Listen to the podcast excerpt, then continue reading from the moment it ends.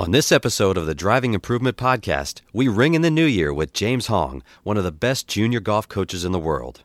Ranked by Golf Digest as a top instructor in New York and a U.S. Kids Top 50 Master Instructor, he's the Director of Instruction at Harbor Links Golf Course in Port Washington, New York. Hong is known for his incredible ability to connect with junior golfers of all ages and skill levels, helping them improve and find a lifelong love of the game. His path to coaching was a winding one, but he is now known amongst coaches as a Swiss Army knife, someone who can reach into his toolbox and can find a way to connect and help every student in front of him. On this episode, we discuss his journey to become a top coach, what it takes to gain the trust of a junior golfer, and how coaching the parents can be harder than coaching the kids. All that and more on the Driving Improvement Podcast with Mark Russo right now.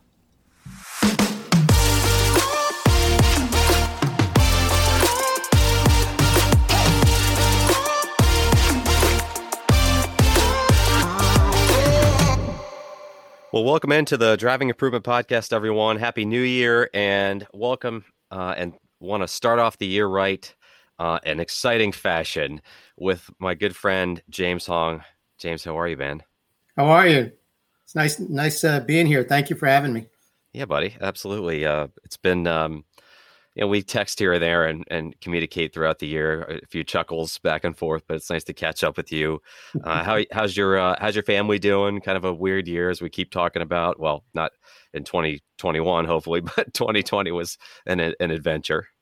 Yeah. I mean, they're, they're doing pretty good. We're, we're we've been very lucky. Um, everyone's been healthy, no problems, extended family as well. So, you know, thank goodness everything's going well. And, and I see, um, um, over the holidays, your uh, your pecan pie business was was booming. Apparently, oh yeah, pies, right?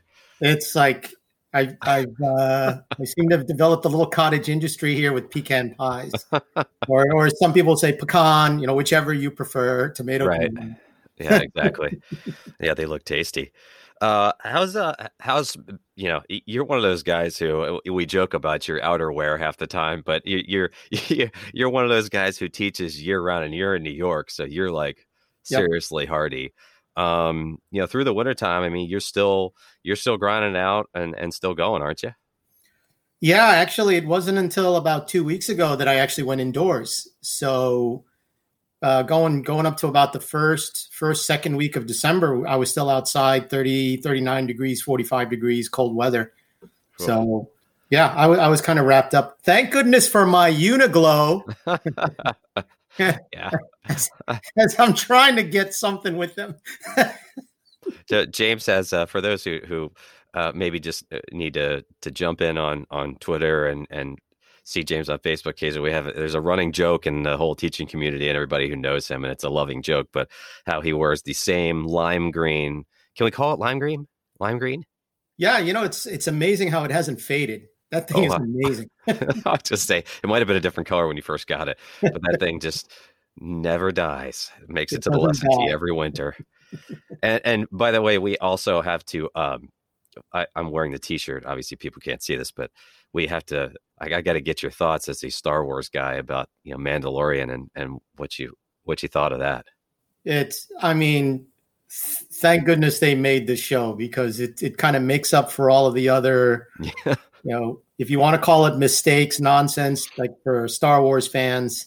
Uh, this this is kind of what you would as a Star Wars fan would hope that any kind of future movies or TV shows or whatever they'd be putting out there would be like it's uh, know there was that there was that funny meme that was out there about J.J. Uh, Abrams saying, "Well, you can't satisfy Star Wars fans and the new generation," and then you see uh, Jon Favreau underneath going, "Hold my beer." Yeah, and I thought that was awesome. I was like, "You're yeah, yes, you can." Basically, uh huh. Yeah, it was fantastic. I cannot wait till you know what December next year. Let's get it on. Because I know you've been watching it. Well, you should watch if you haven't already that Disney show, uh, The Gallery which is a documentary, mm. an eight part show about how they make the sh- how they've been making the Mandalorian. That show is actually as good as the Mandalorian. I binge watched that binge watched that the other day. I was just like, oh. it's amazing what they did with that show. Oh well, I'll definitely check that out. I, I think yeah. I watched the first one and I didn't finish, so I, I need to do that. Yeah, um, it's going to tell you what what they're going to be doing with all of the other future shows coming out. It's it's really cool. Awesome. Well, uh, starting in uh, a, a, little bit with you, man. Just uh, you know, sort of, you've got a really. Um, we've talked about it a little bit, and, and I've heard you talk other places about it, but your career arc to get to where you are, and and, and again, as I, as people heard me say um, in the opening that uh, everybody hears at the beginning of each show. I talk about how you know you're regarded, and I don't know that you'll ever say this, but everybody knows you will, as one of the best junior golf junior golf coaches in the world, and I, I think everybody who knows you would certainly agree with that. Give everybody a little bit of a, a sense of the background because you've got an interesting background that led you into golf coaching. Yeah, I mean, I I know, uh, like you said, I I brought this up a couple other places, and what happened was is that I guess, um, well, my father was a college professor, so I was always within sort of an educational environment my whole life. Um, his study, for instance, in our house was itself a library. And when he passed away, we literally took all of the books in his library and donated it to his college. And they actually had to create like a little wing. There were so many books that we gave them. They're like, oh my God. So having some sense of being a teacher, um, a coach, whatever it takes. And I remember always growing up, being a little kid, and always talking to other kids in my camp, in a summer camp, for instance, and talking about like, oh, you know, maybe you should do this. Maybe you know, I guess I was bossy at the time or whatever. And even going through high school, helping out other coaches, like with I, I was like an assistant manager for the for the girls soccer team in my high school, stuff like that, always helping out. So coaching, teaching was always something that I enjoyed to do. I enjoyed doing. And so fast forward, getting involved with fencing, you know, that was the sport that I really started getting involved in. And I competed nationally in it and and and I was I was getting pretty good in it. And so what I noticed was that and I also became after I, uh, even while I was competing after I graduated from college, it was like I was I coached at two colleges. I coached at Trinity College. I coached at Hunter College as well, and you know actually put out some some decent students who were who were good athletes. And what I noticed was going into golf was that the way it was coached, the way it was taught, were very very similar. I mean, it's like in in fact, um, a lot of times the way I still give lessons is very much the way my old coach would give me lessons. And sometimes I would joking around just actually find myself talking in his accent because he was he was from Bulgaria. So he suddenly said, you know, I would just suddenly start talking like him and say, you know, and people would be like, "What the hell are you doing?" I don't know. I'm just I'm just having a flashback to my old days or something like that. But um, yeah, and and they're very very similar in the way they're individual sports and you know, we're talking like going back into the late 80s, early 90s. And a lot of what we did in fencing was, believe it or not, ground reaction forces. Hmm. We were taught how to use our feet to generate speed, to generate power. And so, of course, that's now kind of like the big thing, what everyone's trying to do today. But so I was always interested in that kind of stuff. And like I said, my coach, and he was from an Eastern European country. So it was awesome to hear the stories about Eastern Bloc countries versus, you know, Western Bloc, Berlin, all of this stuff. And he would always tell me stories about how um, the Eastern European teams, what they would do is, is they they learned how to use their body to create certain situation scenarios, not just in fencing, but it could be any any any person, any kind of like competition how do we generate more speed when we're running, when we're jumping, uh, anything like that, boxing, whatever. So uh, it was it was really cool to hear some of the stories that that he would tell us, not just me, but some of the other students that he was working with, and it, it was really interesting uh, going back and and kind of remembering some of those stories and then carrying them through. I mean, I remember there were times where with some students, I would actually give them quick 10 minute fencing lessons on footwork just so they could kind of understand what their feet are doing in connection with the ground. So, uh, uh, I mean, uh, in all of that, you know, moving through fencing and everything, you were kind of getting involved in coaching in different places. So the question then begs, you, you know, what's the draw of it? You know, it's a question I I will ask sometimes. Uh, well, I ask almost every coach I I'm, I have on here, but especially now, like what what was the draw? You were always working your way into some kind of coaching, some kind of, you know, helping yeah. people. It's I I just always enjoyed the the idea of making someone better helping them achieve whatever goals they had. And and the funny thing is is like when i was competing in college my coach used to get mad at me because i used to love watching the guys that i was competing against. And and of course we're always watching each other and kind of like looking for i could use that against him. But at the same time what i would do is after i was finished competing against them I would actually pull the guy aside and say, "This is what I saw you doing, and this this is this is how I I got those three points against you. I noticed you doing this and doing this, and you know what would really help you." And my coach would be like, "How do you know you're not going to compete against him later in the finals or something like that? Why are you telling him all?" I just couldn't help it. I I love the fact, and I love the idea of the guy coming over to me later on during a, a competition and going like, "Dude, thanks so much for that help, man. That really helped me." Because you have like, and and I was like, "Oh, no problem." and and it really was a sense of I didn't mind uh, if the other person did better in the competition as a result of something that I helped them with, mm. and and that just kind of stuck with me, stuck with me, and carried over into golf, I guess, as well. So basically, you were like the guy at the driving range who turns around to the guy in the stall next to him and gives him free advice. Is that is that who you were, pretty much? Yeah, pretty much. And you know what? And and and and I'll tell you what. I got the best lesson from this guy on not doing that anymore. And he was a really high level player. Really, I mean, I think he was borderline tour player. And we were just hitting balls next to each other, and and I and we knew each other, so that made it easier. He he was just kind of like, and he was hitting balls. And I was like, "Oh, what are you working on?" He's like, "Oh, I'm working on this." I was like, oh, "Okay, cool." Hitting, hitting. I'm just kind of like looking over at him, and then I at one point I just said to him, "You know, I noticed that you were doing this, and maybe that's the reason why." And he just kind of looked at me, and like that friendship look was gone. and he looked at me and he goes, "That's not what I'm working on." Really icy and then went back. And I, that moment, I'll never forget that moment. That's one of those watershed moments where I was like, keep your mouth shut. Gotcha. Yeah. so as you as you work into uh, your your junior your coaching, and we shouldn't just pigeonhole you obviously as a junior coach, James, because you do teach the adults, but the vast majority is junior golf. So the question then really is, uh, how did your junior golf, your junior philosophy evolve? Um, we talk often about how when we start out, you know, we give our share of bad lessons. We learn, we make failures. We talk about this often in every type of uh, area, whether it's golf or business, but we start out early and we make our share of mistakes.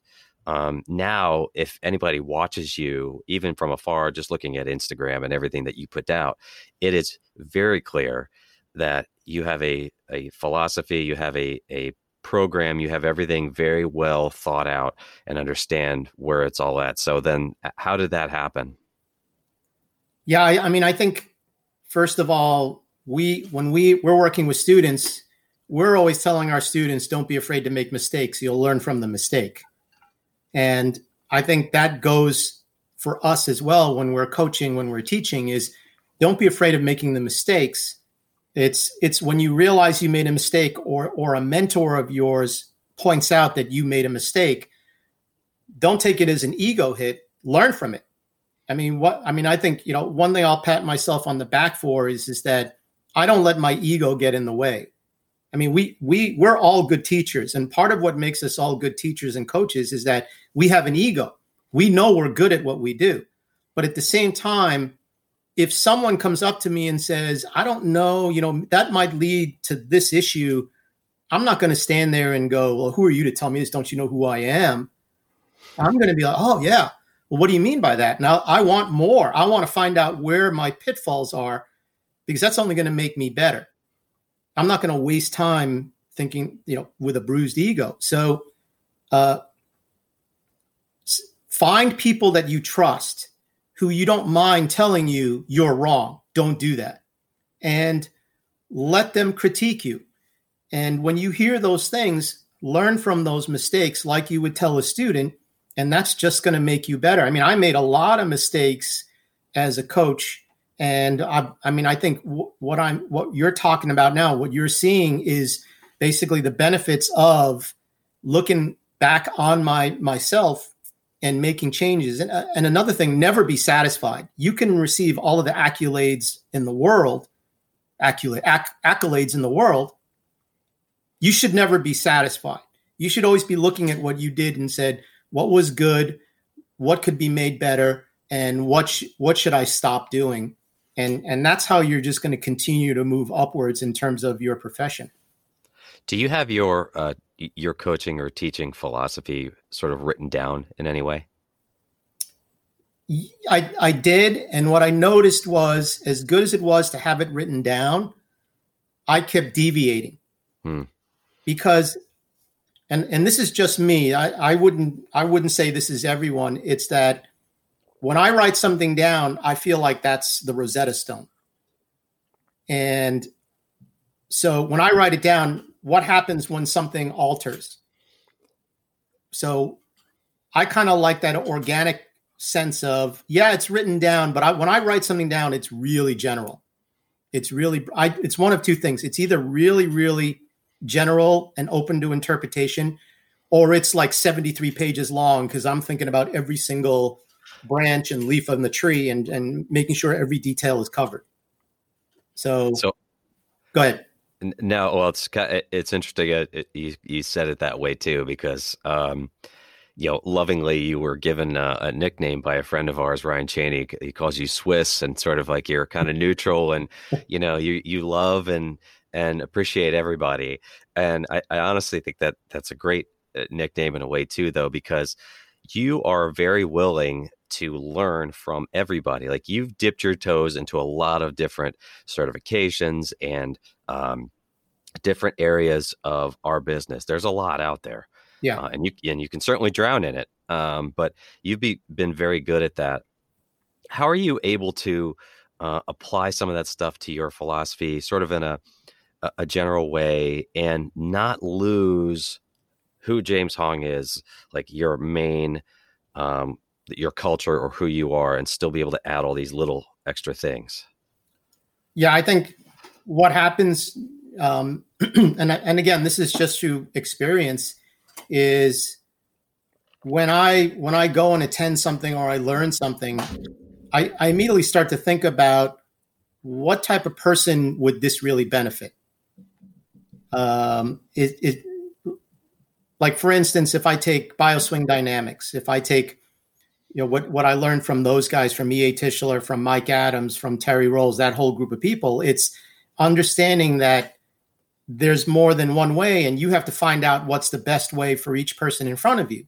And so, doing just a couple of quick assessments and finding out what's what's the best thing for them to do. What are your first steps with them?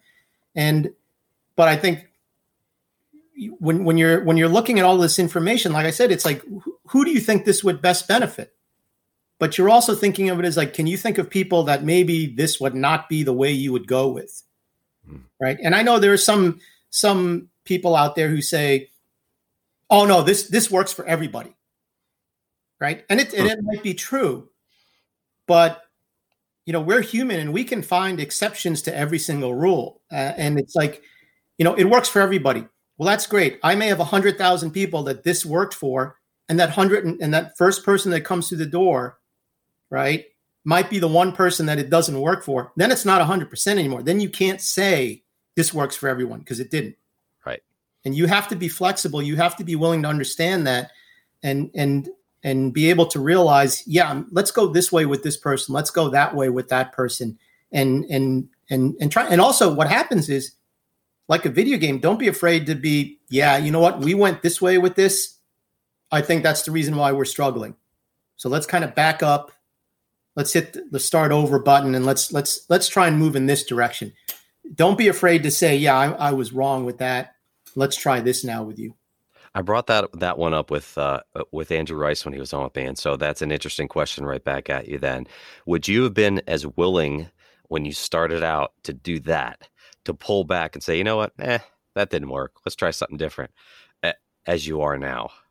Oh, when I started? Yeah. Oh no, no, absolutely not. I'll, I'll tell you what. I and I've said this to a couple of people. I've said this to Ryan, and um, is that I'm I'm hundred percent sure that all of you that know me now, if you knew me 20 years ago, you would hate my guts.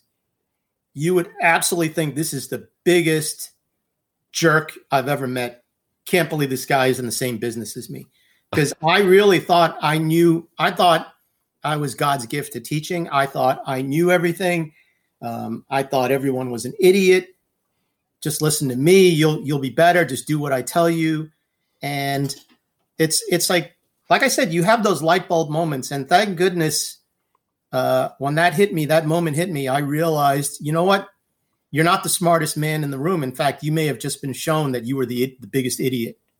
And when that when that moment hit me, that's when I realized, you know, if you really want to be good at this, if you if you better you better open up your mind and you better you better stop being such an idiot and such a jerk. Mm-hmm. So we talk about a, a, little bit of that too. Here is communication, and I'm really curious as a starting point too about communication adjustments that you make.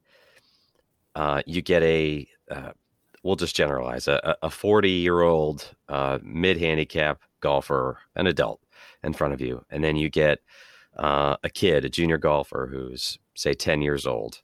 Um, in a general sense, and obviously you're good enough to uh, read their body language and read the the environment like all good teachers are. But what are some of the communication adjustments that you're making between those two wildly different clients on your lesson tee? Yeah, I mean, I think it's like you said. It's like as soon as I see them, I'm I'm looking at their body language, and uh, for me, one of the first things I'm looking for is, do they look like they were here of their own free will. Right. they, they wanted to be there or they're just there. And when you're when, with an adult, for instance, they may be there just fulfilling a gift certificate. Hey, my wife got me this or something like that. Or, hey, somebody told me about you, so I want to see if you can help me. Right. So so they're kind of like crossing their arms. They want to see if if if you're the guy or you're the woman. Right. So with kids, you might you might be like the tenth person they're taking a lesson from, and they're just like, "Ma, I don't want to go," and like, "Oh no, this is going to be good for you. This is no, no, we're, we're, this is going to be good for your future. We should do."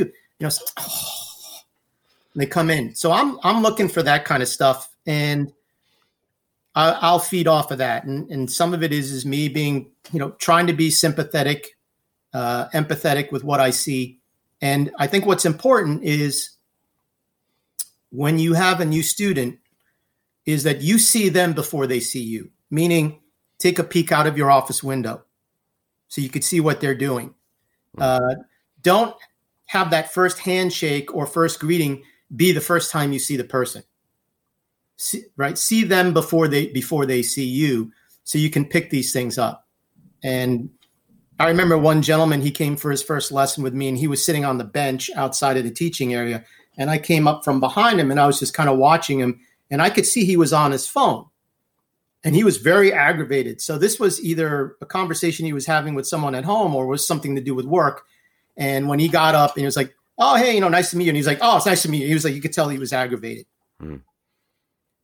So just just feeding off of that and going like just trying to be calm and relaxed and have a smile on my face, bring him on in there and and he was like, uh, you know, and he was hitting the ball. I'm just saying, no, it's okay. Don't worry about it. Remember, hey, if you if you're hitting the ball, great. You wouldn't be here. You'd be out there playing. Ha ha ha ha. And I think within the first five minutes, he you could see he was just relaxed and and and then he even said to me, by the way, I'm sorry about earlier. I was, you know, I got this phone call from work and things are just going nuts. And uh, oh no, no, no problem. Right. And, and just yeah. being able to see those things. So, yeah, I, I, think the skill there that you're you're talking about is such an important uh, skill. Um, you know, I, we've heard John Dunigan's talked about it uh, often. Skilled coaches and and just that emotional intelligence is uh, you know a super underrated skill um, to be able to to help people sort of feel comfortable in, in a, an environment that maybe they're either not comfortable with or in your example there with the adult he, he's not prepared right. mentally for that for that moment he's got something on his mind and so he's never going to get the most out of the situation with you uh, if you don't sort of bring him back to to right. level you right. know so you mentioned earlier too and i had this in my notes actually to ask you this but about that junior that shows up on your lesson tee uh, that is really you are suspect as to whether or not they really want to be there yeah so my question for you there is really how do you deal with that?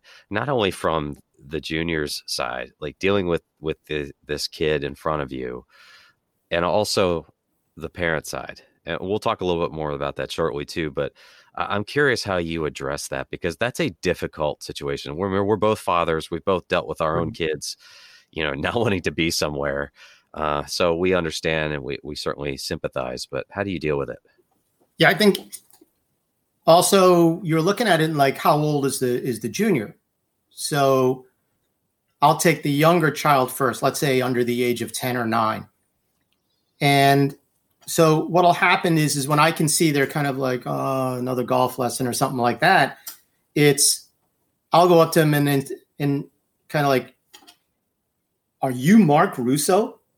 Are you the Mark Russo? You know how long I've been waiting for you?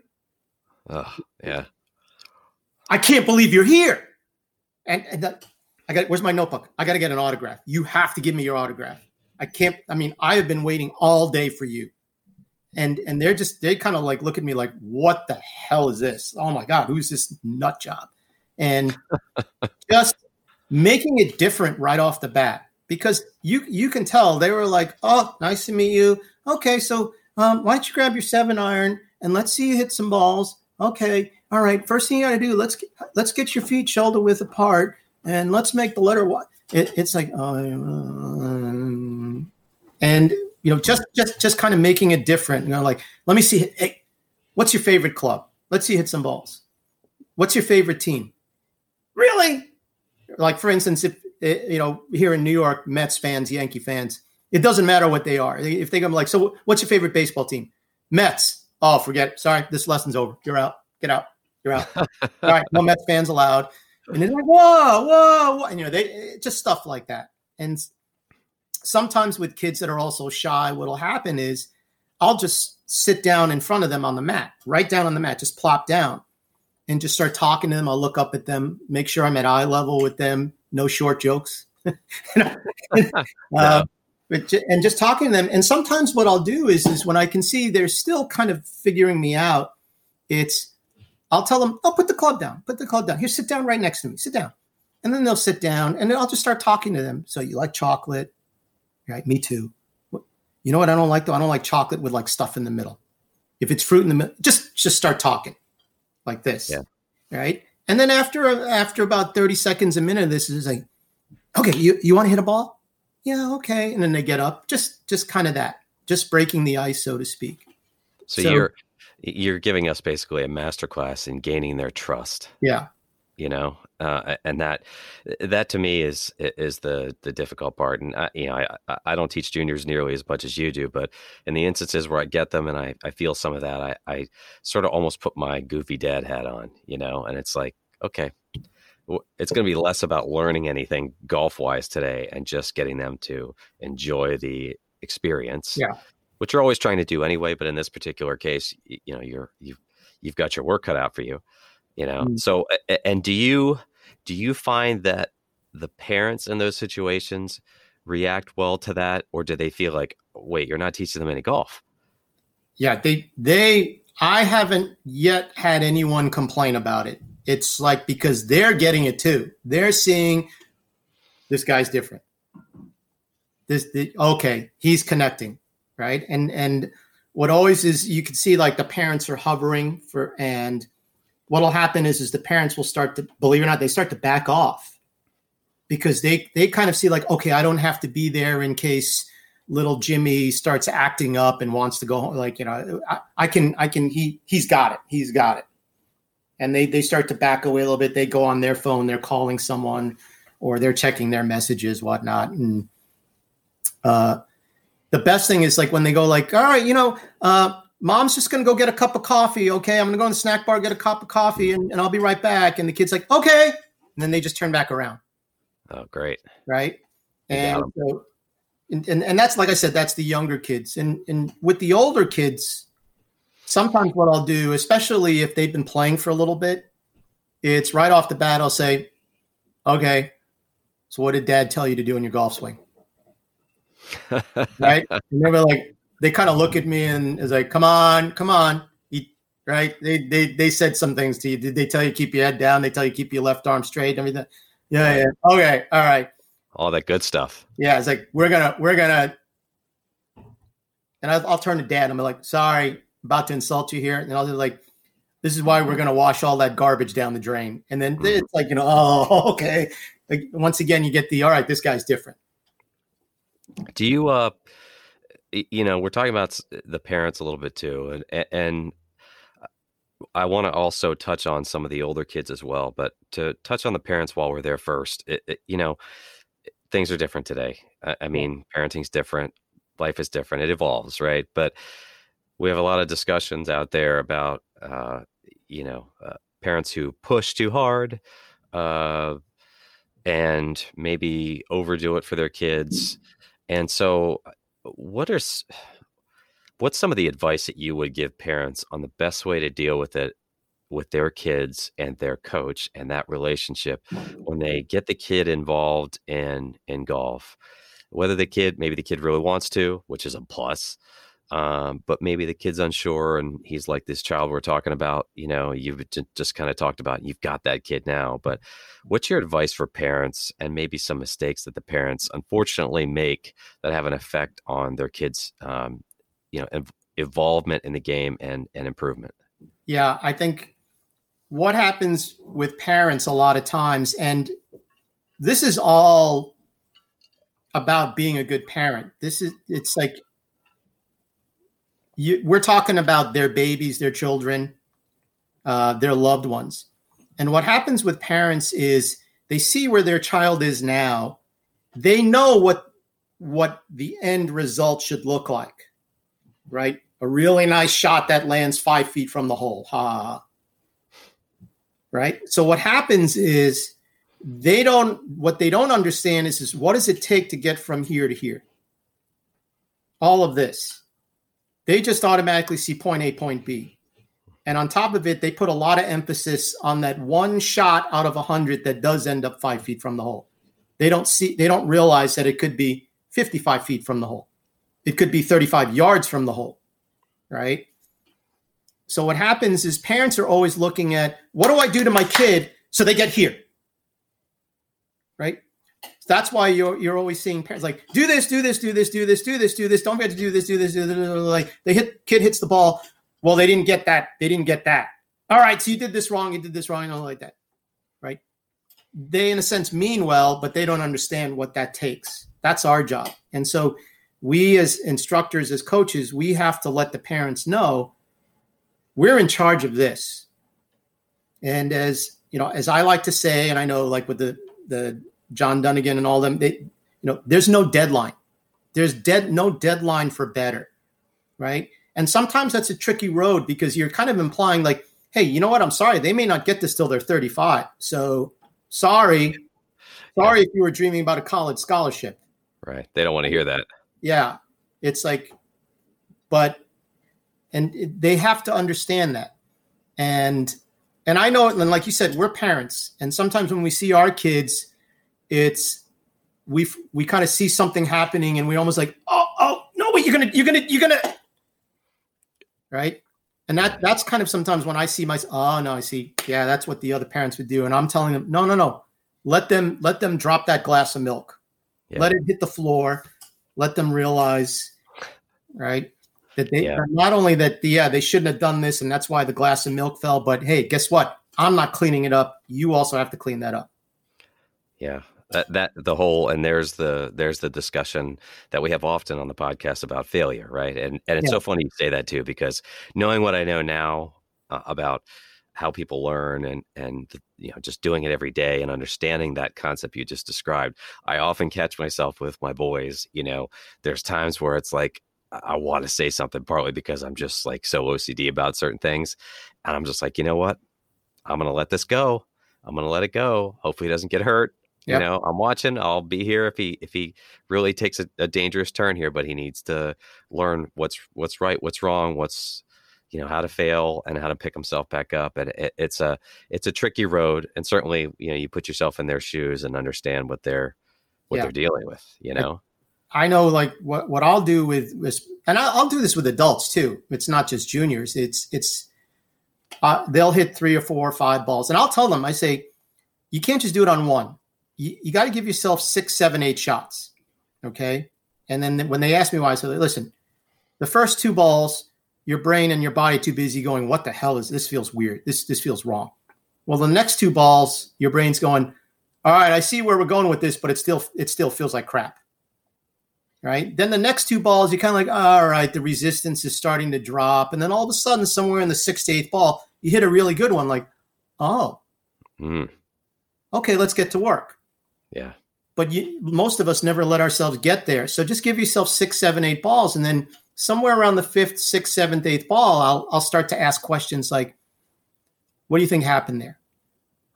Or I'll say, "What do you think you did really well there?"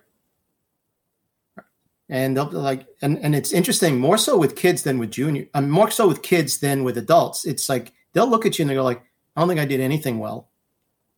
Really? Yeah. It's like, wow, you're that down on yourself. It's like, well, how was your grip? Was your grip okay? Yeah, my oh, how was your setup? You look like a pro, didn't you? Yeah. So you did two things really well there. And then and then I was like, well, if you had to do that shot again, what do you think you would do just to make it a little bit better? Yeah. Uh, just just just starting to get the hamster moving. Yeah. realizing it. And and I like telling kids as well that listen, am I a teacher? Yeah, I'm a teacher. But I'm not your this is not school. There's no report card. I don't have a red pen in my hand, and I'm not going to take your paper and write red marks all over it and say, see me after class. I'm not the principal. I don't call up your parents and say little Jimmy was not paying attention. And right, we're not that kind of teacher. And we're not that kind of school. All right, this is golf.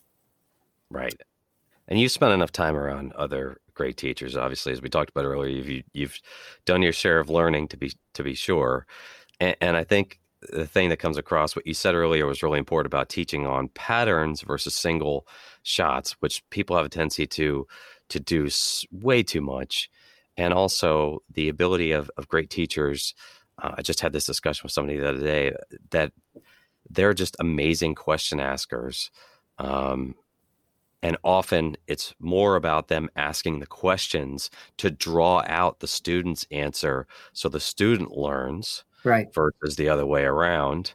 Um, so I, I, think what you said there is you know that's gold. I mean it's it's always about helping them find themselves and be able to answer as i call it self-medicate. Yeah. I use that term very often you know? It's and they're so afraid to give the wrong answer. Like i said like it's school. And yeah. A lot of times i'll ask the question what do you think happened there and they'll be like i don't know and um, I will shoot right back. You do know. And like, no, I don't. I don't know. No, you do know. you do know. Because, uh, then it'll get into this like, what did I ask you to do? Uh, you told me to do this. Right. Did you do it? No. Why not? I don't know. No. See, you do know because you did that on purpose. I asked you to do this. I asked you to do this, and you didn't do it there's a reason why you didn't do it. So when you go, I don't know, no, you do know. And then they're kind of like, oh, and then they go, oh, because I was afraid of hitting a bad shot. There you go. There you mm. go. You're afraid of hitting a bad shot. Right. So you're, you're using that Jedi mind stuff on them again, James. so if a, if a parent wants to get uh, their kid into golf, uh, just as we move along into a couple other things here, I definitely want to get into with you. Uh, give me, and I didn't prep you with this one, so take as much time as you need. But if you could pick up three things you could tell a parent who wants to get their child into golf. Their child wants to get into golf. We'll just assume that the kid's asking. Right. Um, what would they be? Give it, give, give some advice to some of our listeners who have kids and they want to put a club in their hands. Yeah, I would first of all make sure you give them junior clubs. Don't give them grandpa's cut down, you know, Haig Ultra Seven Iron from 1973. Uh, that's that's that's the fastest way to make them hate it because they'll be like, I can't hit a ball with this. I hate this game.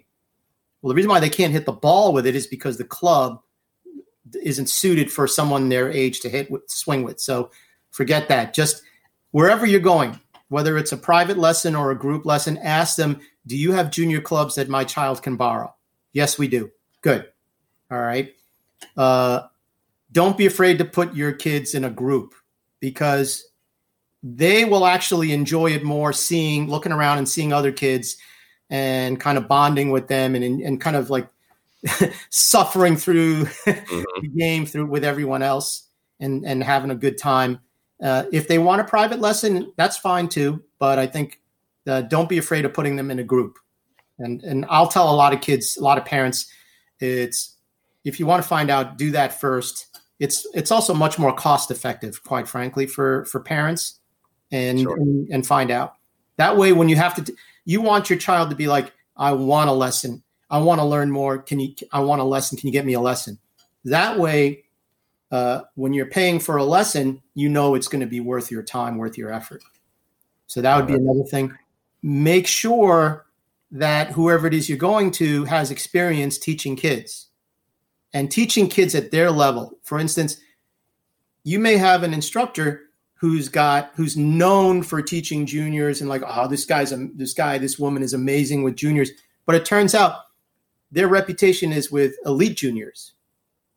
So make sure that whoever it is you're going to also has experience working with that experience level of your child. Oh that's great stuff man. Yeah i mean especially the the club fitting thing. I mean again for the kids that i've taught it's if i just say I teach five kids under under the age of ten, uh, probably four out of five has clubs that are not even close, and so it's like you know you want to say that to the to the parents like, hey, look, try take two shoe sizes bigger than what you wear. Yep. And go ahead and try and run a sprint for me. Could you do it? Maybe. Will it be pretty? Will you want to do it again? Probably not. So it's like, come on, let's let's yeah. get US kids stuff in their hands and let's get going here for I, sure. I had one kid show up with like his mom's driver. I mean, the driver was as tall as him. And he was swinging, and of course, it's like you know, let's see you hold your finish. They swing, and they're like stumbling all over the place. And the dad is going like, "I understand why he can't hold his finish." And I looked at him and said, "The reason why he can't hold his finish is because he's he's swinging a flag st- flagpole." He's like, "What do you mean?" So I grabbed the junior club, gave it to his kid. He made one swing, and he looks like Adam Scott. And I, I grabbed a flagpole and I gave it to the dad and I said, You're a golfer. Make a golf swing with the flagstick." He swung the flagstick, and guess what? He's stumbling around exactly like his son is. And I said, That looked familiar? And he's like, He's got a big grin I was like, Oh yeah, yeah. So what should I do? And that's when I told him, like, yeah, just get him, get him junior clubs. Don't give him your wife's clubs. Yeah, so you mentioned earlier uh, elite juniors, and so working up the chain just a little bit eh, into the sort of next level uh, above the younger kids, we start to get into maybe the more high school age uh, kids, and, and um, this is an area too that I'm curious to talk to you about because it's the vast majority of the juniors that I teach, um, more in the high school age, and so the first thing I want to ask you about is self starters versus unmotivated kids. Uh, and and frankly, we could certainly have this discussion about adults too. It's just it's maybe viewed a little bit differently um, because you're talking to the straight to the adult versus you've got the you've got the kid and you've got their parents who's probably paying for the lessons. Right. Talk to me about dealing with with kids who maybe are the self starters who are going to grind and get on the range when it's dark versus the kid who's like, yeah, I want to be good, and then when you come in for the next lesson, it's like, ah, Oh, I haven't picked up a club since I saw you last. Right. Yeah, I think I think with that first one, you know, it, it the reality is is we love those students. because we we love patting them on the back. Oh my God, you're such a grind. Oh, you work so hard. You're going to be amazing. Everything. And I think inherently what we do, and I'm I'm guilty of that as much as anyone else is, if you want to call it guilty, it's we're also inherently putting more pressure on them. Because what we're also saying is if you have if you're not getting it, you're not grinding hard enough. So I gotta I gotta work even harder. And because they're self motivated, they will grind themselves to the bone. So you have to learn how to tell them it's okay to have fun. It's it's okay to to goof around. It's okay to take a break from your clubs, take a week off. And eh, I have no problems going up to them or their parents and saying, I don't want to see you for the next two weeks. If you're going to go out and you're going to play golf, go ahead, play golf. But I don't want to see you here on the driving range. I don't want to see you here for three hours hitting balls, something like that. Go out and have fun. In fact, when you go out, uh, you want to know what your practice should be? You're only allowed to play with three clubs. Have fun. Mm. Yeah. Stuff like that. And yeah, we, we just have to police them. We have to just make sure that they're not just working too hard at it. Uh, I think with the other kids, it's we're also trying to find out is is it just a matter of trying to find out what that ignition switch is? Is what is that thing that maybe if we could just light that fire all of a sudden it's like oh maybe it might be nothing more than hey the kid just hates being on the range. But if you take him out and play all of a sudden his face lights up. Got to find out. And you know I've, I've got a couple of students like that where it's hey i even tell them listen we got an hour. First 15 minutes, let's just work on one or two things here on the range. We're just going to take a I want to take a look at your putting. We're going to do a couple of things, okay? And then what we'll do for the last 45 minutes, 50 minutes is let's go out and play three holes. Let's see what you look like. Like, okay. Right? It's kind of like, all right, let's eat your vegetables first and then we can have the steak and ice cream. All right? mm-hmm. Let's just get that out of the way. Uh, but you may just have a kid who's just like, eh, whatever. And so I think that what we have to do is, is and, and one of the things that a good teacher does is we're always kind of setting the bar high. We we kind of want everyone to have the tour the tour player experience. We want to treat everyone. We want to feel we feel like we want to help everyone reach their dreams, their goals. But sometimes it like like you said, there's kids who just like, eh, yeah, I haven't touched the club. Okay, and and so I don't want to say we lower our bar, but we just become more realistic. Yeah. And maybe maybe what you're doing is is you're talking to them more about, hey, did you see the ball game the other night? You see that in your case, did you see the hockey game the other night? You believe right. it? I can't believe Ovi what he did. Like, yeah, like right. And as, and as you're talking to them, it's like, here, can you chip another ball here? They're chipping, they're chipping. Yeah, but do you see that move, that behind the back move that he did with his stick? And that kid's like, yeah, you know, and he takes his, his wedge. He goes, yeah. And he like, you see what he did? It's, oh my God. Yeah. Like, here's another ball. Can you chip another one to that back flag? Right.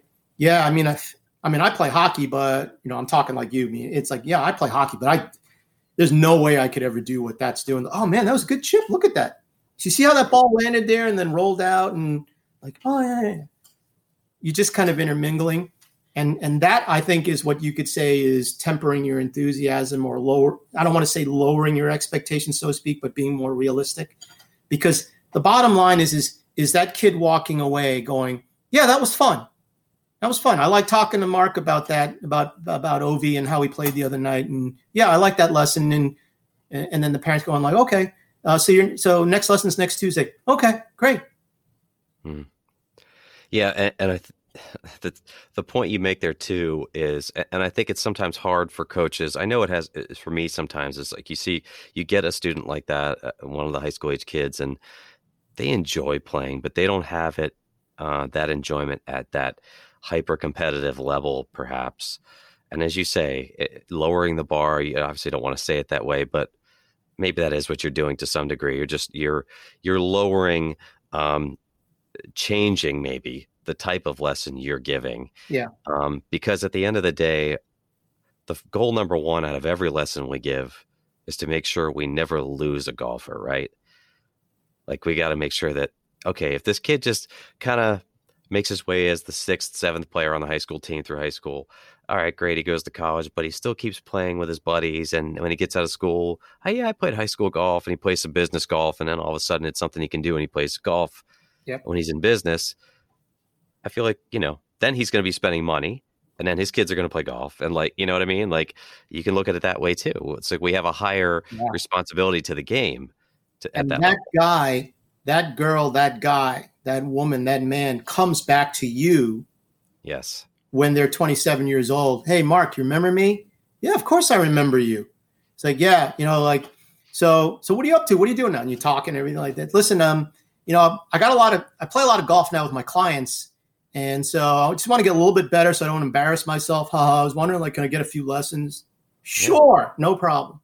Right. Yeah. And then they get married and like, hey, this is my daughter. Right. Want to get her? It's like, and you never know. I mean, I'm giving lessons now to a young lady who was taking lessons with me as a junior 15 years ago, 10 years, whatever it is. And and and it's funny, we joke around now about how I, I tell her you're such a moron because you're a better golfer now than when you were a serious junior.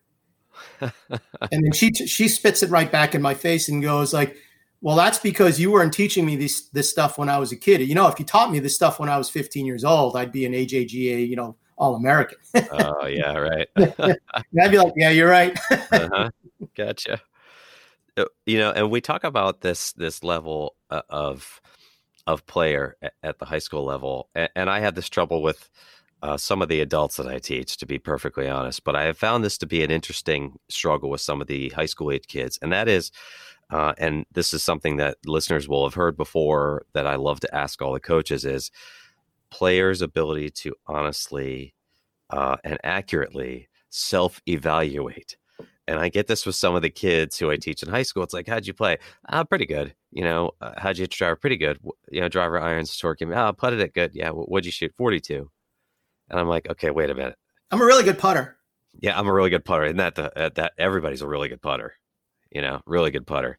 Um, uh, so what's your take on that? Because I always I call it the sunshine and rainbows effect. Like mm-hmm. everything is sunshine and rainbows, right? You know, they never remember the bad stuff. And I think the better players have a tendency, while they can move on from it, they'll they definitely checkmark that stuff way before they checkmark the good stuff. Yeah. And I think I think sometimes what we have to do is, is we have to look at it the other way around, where like you just said, uh, they shot 42. So what I would usually ask is, I oh, say you shot 42. You think that's a good score? Hmm. They may actually say, yeah, for me, that's really good. Okay. Then you know what? Maybe those rainbows are real. Yeah. Because maybe, maybe in their mind, they're like, yeah, I am getting better. Right. But sometimes you'll see the opposite. It's like, well, you shot 42. What do you think of that? well, if it wasn't for this and if it wasn't for that, and like I just got this bad bounce, and then it's like, well, like then I got like this, and like, well, you are the most unlucky golfer I've ever heard in my life. So, mm-hmm. you know, mm-hmm. based, according to you, if it wasn't for all these unlucky bounces and everything like that, you would have shot six under par for nine holes. and then yeah. you kind of like, okay, yeah. Uh, so we ready? We ready to kind of like see where the forty-two came from, right? So let's go. Let's. How was your drives? How many? How many of the nine holes did you hit your driver? Oh, I hit it on six of the nine. And what happened? Well, you know, I hit this really good drive on on the third hole, and it just went into the trees. Well, then it wasn't a good drive. yeah.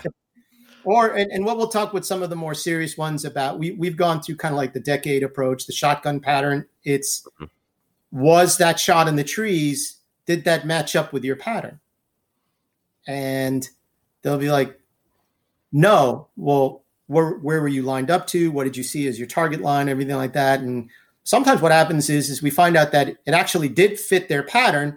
They just were aiming at some weird thing. Right. right? So, no, that's one possibility. But yeah, we, we talk about it like that.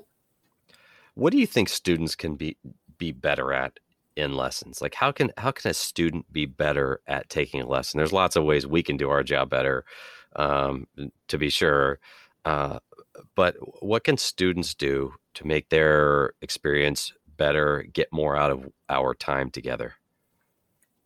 Uh, I think, like just like you were saying, probably coming with a real, realistic assessment of what their game is like. Uh, understanding that when you're coming for a one-hour lesson, it's it's not the holy grail. You are not going to be fixed at the end of the hour. You are not going to be seven shots better at the end of the hour. Uh, you're, you're not. You're, you're not coming into the lesson as a fader and leaving as a drawer. At the very least, you're going to have a better idea of what you need to do to reach your ultimate goals. But there's no way you're better.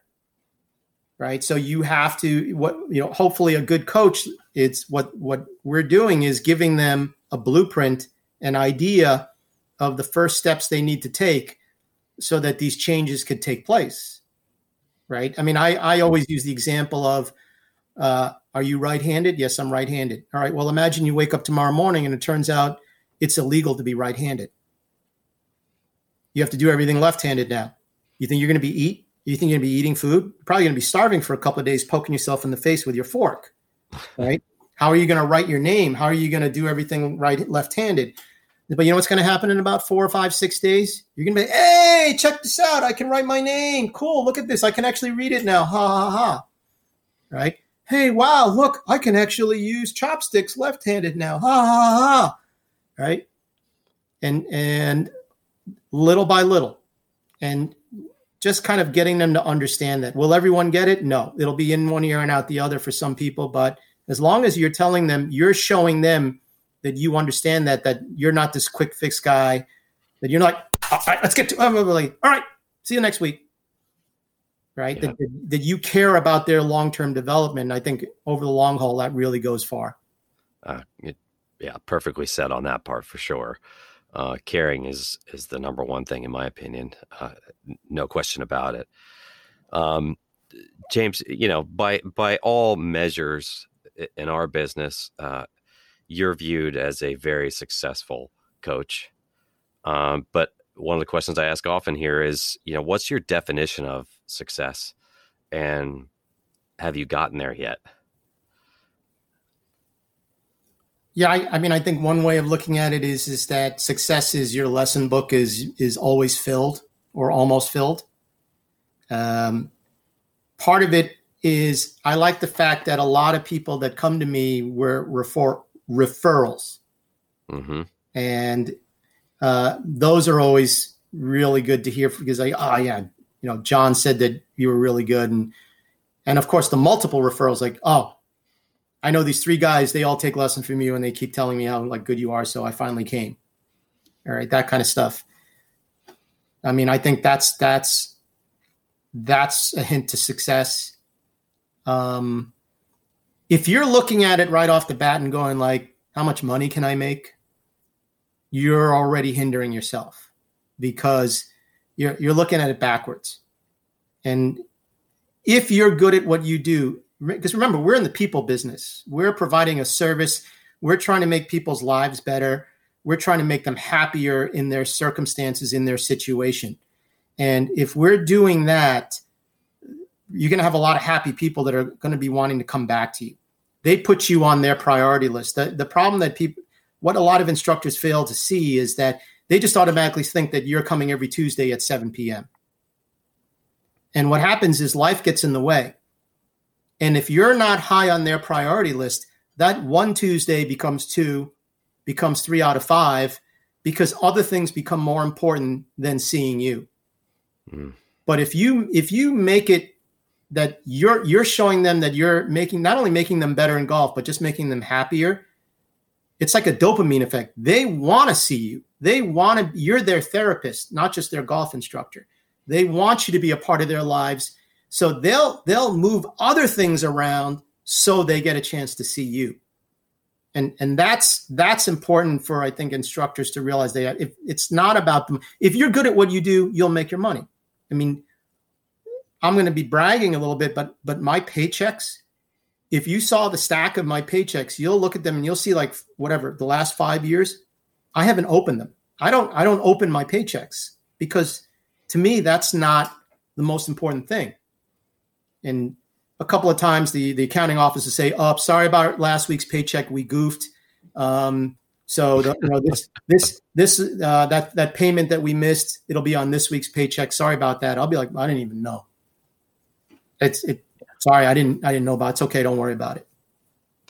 Yeah, I think it, when you talk about how uh, you can never take that, I think that's extremely important to remember. Is that is if you take for granted the fact that they're coming to see you for lessons and that they love coming to see you and that they're taking their most valuable commodity, as you talked, you know, as, as I've heard talked about many times, that their time.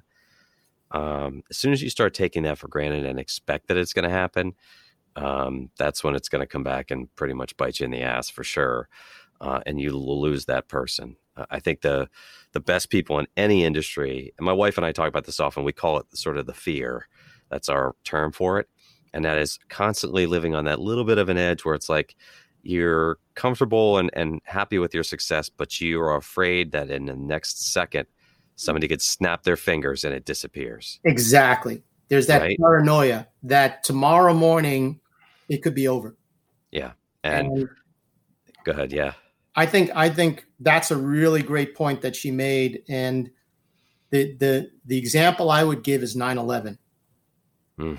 And back, I mean, I was teaching back then and I was, I was relatively successful. And then 9 11 hit and no one wanted to come to the golf course.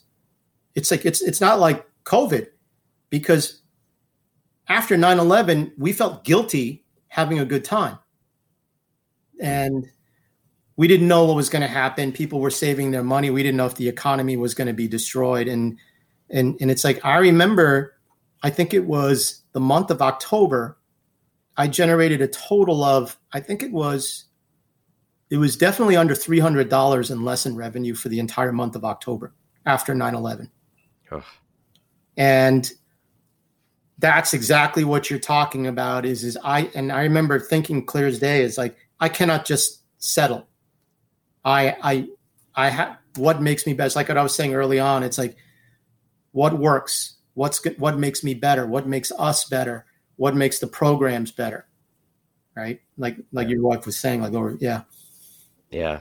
Uh, so uh, what's what's next for you? I mean it, you know you've got this rocking and rolling programming and and you're you're you know full and busy and and creating more joy for everybody but what's what's down the pipeline for james hong? Anything anything new or different or any big ideas that you're thinking about yeah, I, I, have a couple of things that are all rolling around up here. That's a dangerous place up there. It's a dangerous place because man, it is it is big and empty.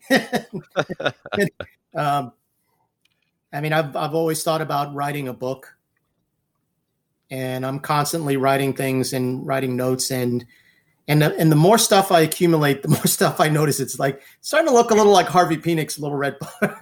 yeah. Um, but it's it's. I mean, I've already it's going to be for the coach. And it's not it's not like teach this teach this. It is about like what we were talking about how to just be a better coach how to be a little bit more intuitive. It's um, like one of the working titles i have is a coach's view. And you know that's something that i'm i'm looking at. Another thing is creating um an a, a performance program for people and it'll start with golf but hopefully it moves on to other sports where it's for beginners. And they can come and see these online portals and just some very basic stuff but also fun stuff. So it isn't very much, you know like put your thumb here and everything. It's like hey you yeah. know a little bit more. And then you know so that's something that i'm looking into.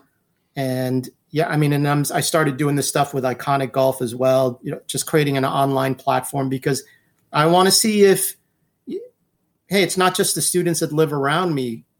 There, there are students around the country. There are students around the world, and and can I kind of provide the same service for them? And seeing if I can actually provide it not just for the student, but also for the student and the coach as well. Right. And, seeing how that works. Right. Well, I, am sure whatever whatever you do, man, everybody's going to be uh, jumping all over it. I'm sure if you write a book, everybody's going to be reading it, hearing your voice, you know, in their head, and and those of us who know you will maybe even hear it in the in the uh, in the voice of an in- impression, which I won't ask you to do on here, but I will tell everyone that James is very good at it. He's also very good at singing Elvis at karaoke, uh, which actually came up on my Facebook timeline the other day, and uh, I, I just couldn't, still can't believe it. And that was like six years ago. Yeah. Uh, long story. We ended up, you know, in a in a karaoke bar, but um, it was a good time.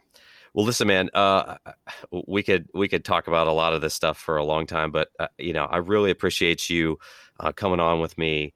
Uh, I think you know anybody who's watching this is going to get you know their their uh, their fill of a lot of great information from you, and especially for for junior golfers, coaches, and parents too. I hope some parents out there will will take some of your advice to heart so they yeah. can create lifelong golfers, which I know you're very good at. And um, I wish you and your family the best and uh, a, a, great and much better 2021 than 2020 ever was to us. Well, and, you know, yeah. Thank you for having me on here. This was a, this was a pleasure and an honor. Uh, and same back to you and your family and, and everyone out there. You know, let's let's hope 2021 is way better than 2020. Sounds like a plan, man. Take care of yourself. All right. You too.